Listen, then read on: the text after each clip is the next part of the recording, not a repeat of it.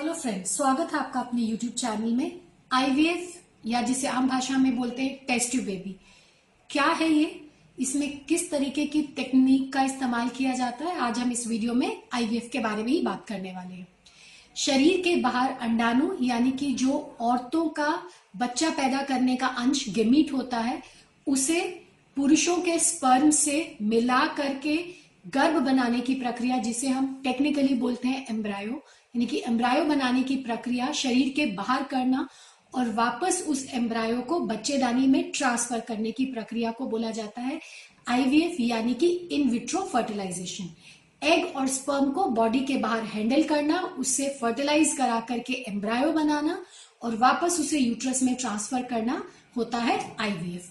IVF को आम भाषा में टेस्ट ट्यूब बेबी भी बोला जाता है। वो इसलिए बोला जाता है क्योंकि नॉर्मली ये प्रक्रिया, यानी कि फर्टिलाइजेशन की प्रक्रिया और भ्रूण बनने की प्रक्रिया बॉडी के अंदर फेलोपियन ट्यूब्स में होती है। फेलोपियन ट्यूब अंडे और स्पर्म को मिला करके, गर्भ बना करके उस गर्भ को बच्चेदानी में पहुंचाती है।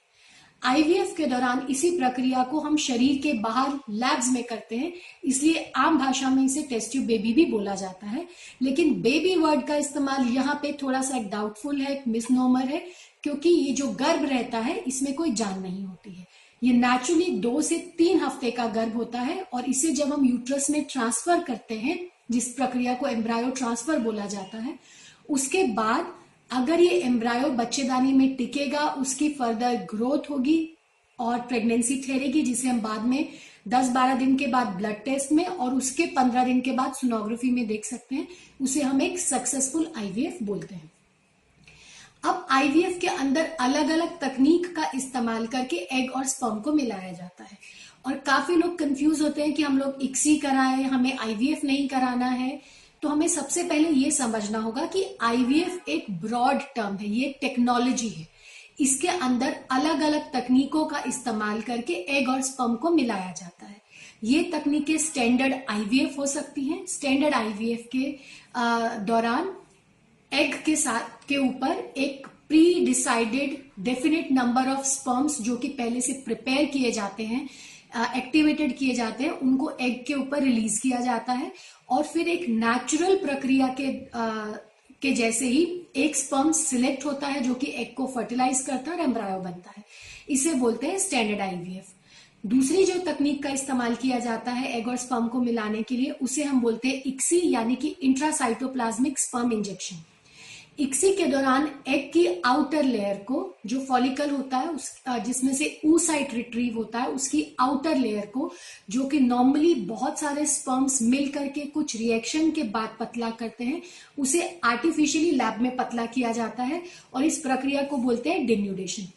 और इसके बाद एक स्पर्म को आर्टिफिशियली सिलेक्ट किया जाता है, कुछ स्पेशलाइज्ड माइक्रोस्कोप्स और मशीन के द्वारा, जिसे हम बोलते हैं माइक्रो मैनिपुलेटर और फिर इस आर्टिफिशियली सिलेक्टेड सिंगल स्पर्म को फोर्सफुली एग के अंदर में इंजेक्ट किया जाता है। तो स्टैंडर्ड आईवीएफ में नेचुरल सिलेक्शन ऑफ़ स्पर्म होता है और एग की आउटर लेयर भी नेचुरली थिन आउट होती है। इक्सी में एग की आउटर लेयर को आर्टिफिशियली थिन आउट किया जाता है डेन्यूडेशन के द्वारा और फिर एक आर्टिफिशियली सिलेक्टेड स्पर्म को फोर्सफुली एग के अंदर इंट्रोड्यूस किया जाता है। इसे हम बोलते हैं इक्सी अगर फीमेल की एज ज़्यादा है नंबर ऑफ़ एग्स कम है, या हमें एग की क्वालिटी को लेकर के कुछ डाउट है स्पर्म पैरामीटर्स वीक है, यानी कि स्पर्म का काउंट कम है मोटिलिटी कम है, या उसकी मॉर्फोलॉजी यानी कि बनावट में गड़बड़ी है, या पिछली कोई हिस्ट्री है जिसमें स्टैंडर्ड आईवीएफ के द्वारा एम्ब्रायो नहीं बन पाया था तो ऐसे केसेस में इक्सी तकनीक का इस्तेमाल किया जाता है।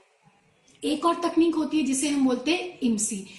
इमसी भी लगभग इक्सी के जैसा ही रहता है, लेकिन इमसी में जो मशीन इस्तेमाल करी जाती है, उसमें जो माइक्रोस्कोप होता है, वो स्पर्म को और ज़्यादा मैग्नीफाई करता है, उसकी और फाइन डिटेल्स को बताता है, जिसके द्वारा स्पर्म का सिलेक्शन और भी ज़्यादा अच्छा हो जाता है। तो वो कपल जिसमें मेल फैक्टर्स में जो स्पर्म फैक्टर है, बहुत ज़्यादा खराब है, और जो स्पर्म की मॉर्फोलॉजी है, वो भी गड़बड़ है, ऐसे केसेस में इमसी तकनीक का इस्तेमाल करके हम लोग आईवीएफ करते हैं। तो ये अलग अलग तकनीक है और टेक्नोलॉजी एक ही है जिसे हम बोलते हैं आईवीएफ